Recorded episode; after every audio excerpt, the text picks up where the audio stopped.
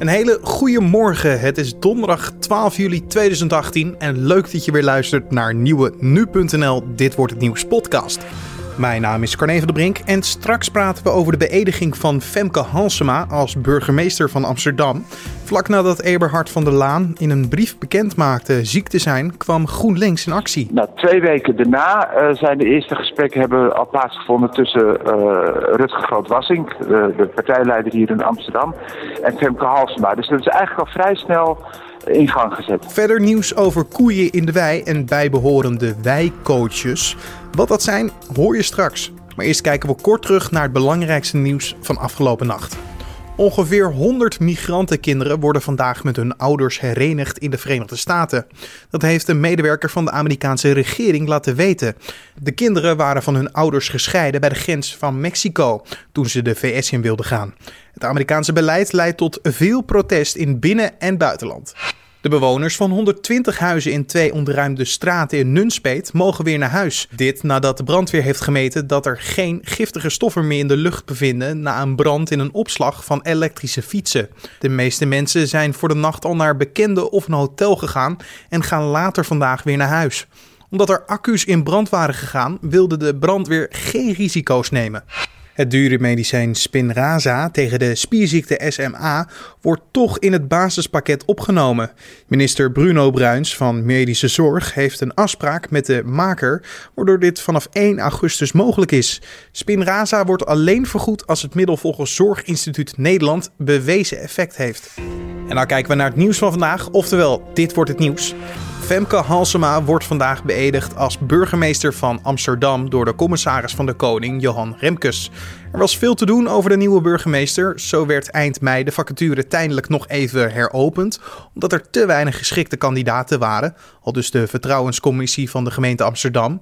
Julien Dom belde alvast met Michiel Cousy, politiek verslaggever van de Parool, in de Stopera. Want kan Halsema vandaag opgelucht ademhalen of moet zij zich direct bewijzen? Nou, ik denk dat ze zich wel uh, direct zou moeten bewijzen. Niet zozeer uh, vanwege de benoeming, uh, maar wel omdat ehm, nou ja, iedere burgemeester ehm, moet zich in eerste instantie bewijzen. Amsterdammers zijn wat dat betreft over het algemeen wat afwachtend, kijken de kat uit de boom.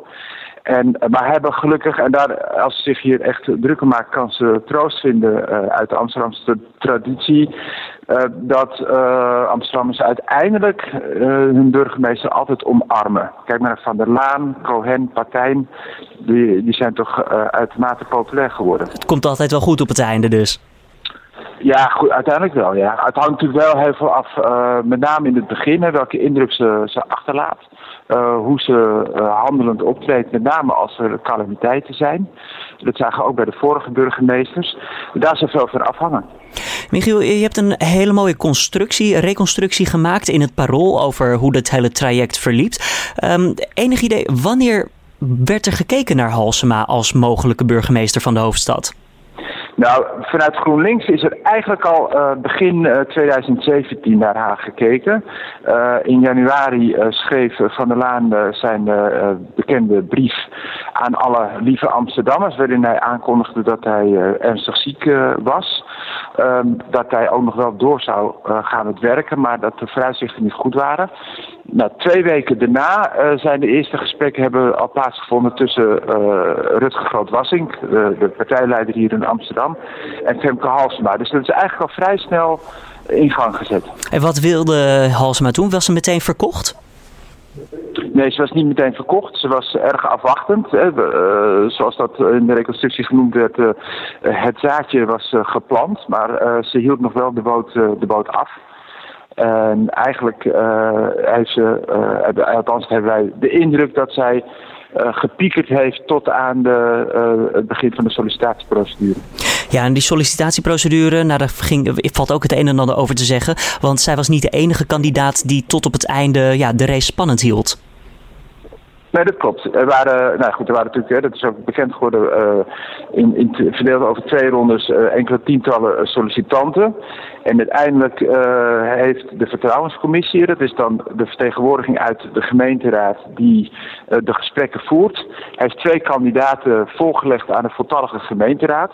En dat waren Carolien Gerels van de Partij van de Arbeid, oud-wethouder in Amsterdam, en Femke Halsema. En de VVD uh, ook een, uh, ja, had een vinger in de pap in Amsterdam voorheen. Uh, die waren niet zo blij de naam Halsma voorbij te horen komen. Nou kijk, de, de, de VVD had, als, als, had in eerste instantie als strategie van... Of, hè, als het nou, we proberen eerst een eigen kandidaat zover te krijgen. En als dat niet lukt, dan moeten we ervoor zorgen dat de, de, de nieuwe burgemeester zo rechts mogelijk Nou, uh, de VVD heeft uh, gepraat met Edith Schippers en met Janine Hennis, twee voormalige ministers.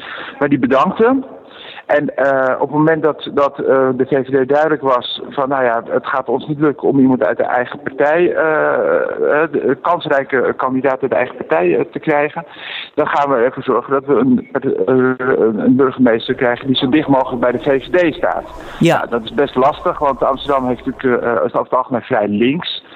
Um, en Femke Halsma vonden ze uh, in die zin bij de VVD wat, wat, wat te links. En uh, toen is gekeken naar Carolien Gerels, die weliswaar van de Partij van de Arbeid is, maar voor VVD toch wel aardige eigenschappen heeft. Ze komt ze uit het bedrijfsleven en heeft ze als wethouder economische zaken veel gedaan voor het bedrijfsleven en het internationale bedrijfsleven. Dus dat was eigenlijk dan voor hen second best.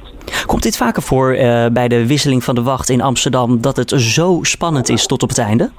Nou, vorige keer was het, uh, was het eigenlijk net spannend. Dus bij de, bij de benoeming van Van der Laan, toen uh, ging het tussen Van der Laan en Annemarie Jortsma, die, van de VVD, die toen burgemeester was in Almere.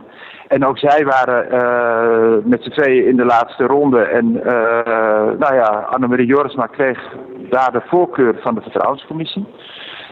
Uiteindelijk stemde de voltallige gemeenteraad voor, voor Van der Laan. En die heeft zichzelf in de jaren daarna ook inderdaad bewezen met hart en ziel. Want de Amsterdammers, ja. Uh, ja, die waren één met Van der Laan.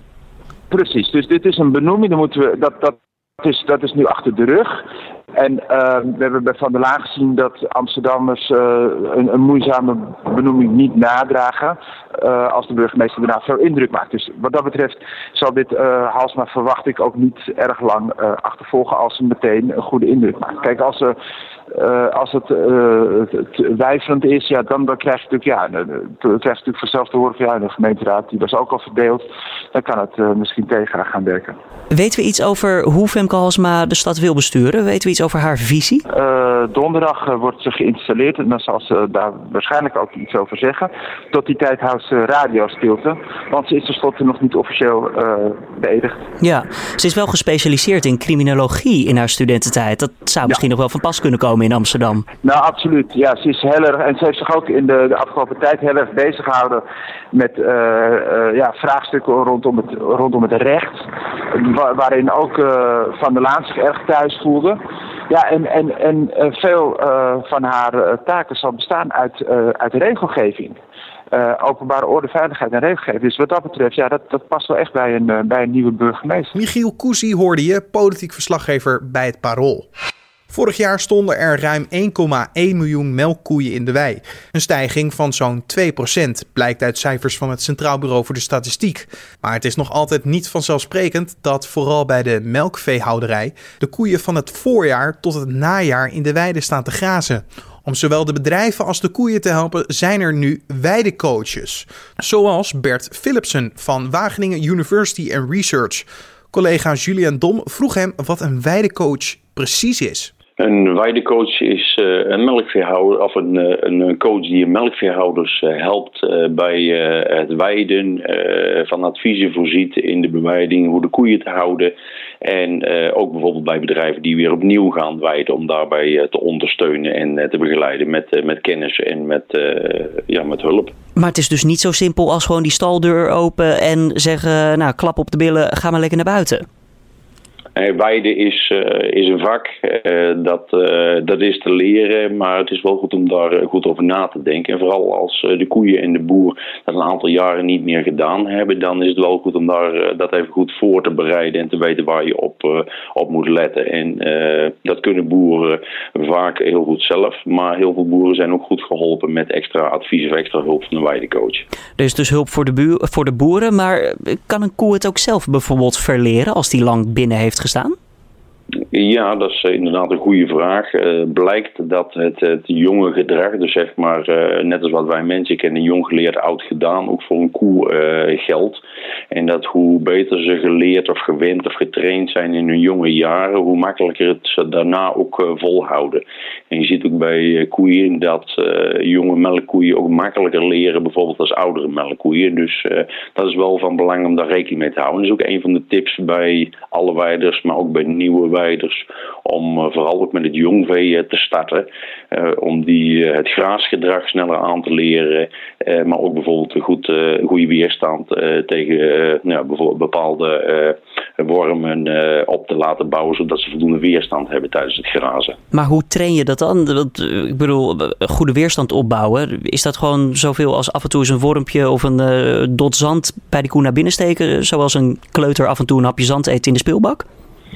Zo kun je het bijna simplistisch wel, uh, wel zeggen. Het, het, gaat enerzijds om het leren grazen. Kijk, een koe heeft een, een, een tong waar een soort schuurpapier op zit en, en zijn lippen die ervoor zorgen dat hij met, uh, met de ondertanden het gras goed kan, kan afsnijden als die daar zijn tong omheen slaat. Dus dat gedrag moeten de koeien leren. Ja, maar het is ook handig dat koeien leren hoe ze bijvoorbeeld een, drinkwaterbakje buiten moeten bedienen, want dat is net anders als binnen. Dat kost ook even wat training. Meestal staat er een schrikdraadje om het perceel de koeien niet weglopen, dat ze dat leren kennen. Nou, dat zijn echt de, de leervaardigheden. Ja. Als het over de weerstand gaat, dan gaat het meer over dat in de natuur, en zeker bij het grazen, bij alle herkauwers, uh, maagdarmwormen, longwormen voorkomen. Die zijn in de natuur. En uh, door uh, netjes en schoon om te weiden in, op een bepaalde manier, wordt daarin weerstand opgebouwd. zie je het een beetje zoals kinderen ook gevaccineerd worden tegen bepaalde ziektes bijvoorbeeld. En door dat vanaf jongs af aan te doen, uh, volgens een goed protocol, uh, bouwen ze maximale weerstand op, uh, dat ze later daar geen problemen mee krijgen. Willen koeien nog wel naar buiten? Want sommige stallen die zijn best wel luxe natuurlijk. Daar hebben ze alles. Kunnen ze lekker tegen een borstel lopen, beschut. willen ze wel naar buiten? Ja, is inderdaad, stallen zijn heel goed uh, geworden. Dus koeien die gewend zijn om uh, ook altijd als jong dier binnen te zijn, uh, hebben niet altijd direct die behoefte om, om naar buiten te gaan. Als je kijkt naar het natuurlijk graasgedrag en als je kijkt dat ze dat van jongs af aan gewend zijn, dan willen ze dat zeker en dan willen ze daar graag gebruik van maken. Maar het wordt dus wel mede bepaald door wat je als jong dier geleerd heeft. En ook daarin kun je soms de vergelijking met mensen maken. Ja, willen kinderen naar buiten om buiten te spelen? Ja, dat is een goede vraag als ze dat wel of niet gewend zijn. Hoe lang duurt zo'n traject om een uh, koe weer helemaal ja, buitenproof te maken samen met de veeboer? Uh, minimaal één seizoen van, uh, nou zeggen ze een 100 dagen of 120 dagen. Maar het liefst zeggen wij uh, dat ze zowel als kalf tot een jaar als als pink tot twee jaar, dat ze daarin ja, liefst een 200 weidedagen hebben gemaakt. Zodat ze dan als, als melkkoe wei inkomen vanaf twee jaar, dat ze inderdaad voldoende weideproef zijn, om het maar zo te zeggen. Weidecoach Bert Philipsen hoorde je van Wageningen University and Research. Dit gebeurt er verder vandaag nog. Na de gespannen NAVO-top in Brussel brengt de Amerikaanse president Donald Trump de komende dagen een bezoek aan het Verenigd Koninkrijk. De ontmoeting is nu al enigszins beladen doordat Trump woensdag zei dat er in het Verenigd Koninkrijk onrust heerst. Hiermee refereert hij naar het opstappen van de Britse ministers David Davis en Boris Johnson.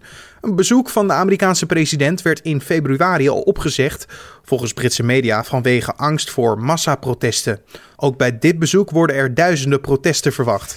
En daar kijken we waar onze collega's vandaag over schrijven. Studerende vluchtelingen maken moeilijk contact met Nederlandse medestudenten. Dat staat in een reportage van de Volkskrant. Doordat ze weinig contact met Nederlanders maken, kunnen ze moeilijker integreren. Een belangrijk obstakel is de taal. Hoewel de meesten uit die groep goed Nederlands spreken, is er nog steeds wat angst om de taal uit te oefenen met Nederlanders. En dan nog even het weer. Vandaag zijn er flinke perioden met zon, maar landinwaarts ontstaan er opnieuw stapelwolken. In het oosten en het zuidoosten zou daar een buitje uit kunnen vallen. Elders blijft het droog. Het wordt 22 tot 27 graden. En dan nog dit. De twaalf Thaise jongens en hun voetbaltrainers zijn amper gered uit de Thaise god. En er worden al twee films gemaakt over de actie. De eerste film werd woensdag aangekondigd. Niet lang daarna maakte een tweede studio bekend het verhaal te verfilmen. Wanneer de films uitkomen, Dat is alleen nog niet bekend. Dit was dan de Dit wordt het nieuws podcast voor deze donderdag 12 juli. Je vindt deze Dit wordt het nieuws podcast natuurlijk elke maandag tot met vrijdag om 6 uur ochtends op de voorpagina van nu.nl of via je desbetreffende podcast app. Vind je dit nou een fijne podcast? Zou je iets verbeterd willen zien? Laat het ons weten via een reactie op iTunes of natuurlijk via een mailtje naar redactie.nu.nl. Voor nu wens ik je een mooie dag en tot morgen.